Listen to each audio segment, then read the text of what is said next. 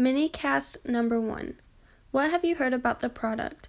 The product I have chosen out of my pantry is a snack-sized bag of Cheeto Puffs. Although I have little information on the snack, I do know that it is unhealthy for you. The product contains saturated fats, which are not good for your body.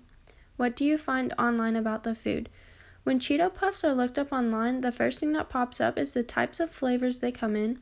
You continue to scroll down and you'll find out what websites you can buy them off of or what stores they are located in.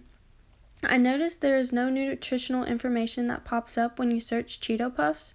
In order to find out, you have to specifically type Cheeto Puffs nutritional information into the search bar. And did you know that Cheeto Puffs contain more than half of the daily fat and sodium limit for many children? And what does the packaging promise? The packaging promises that Cheeto Puffs are made with real cheese. They only contain one hundred forty calories per package, and they supply you with nine grams of fat, fourteen grams of carbohydrates, and two hundred milligrams of sodium.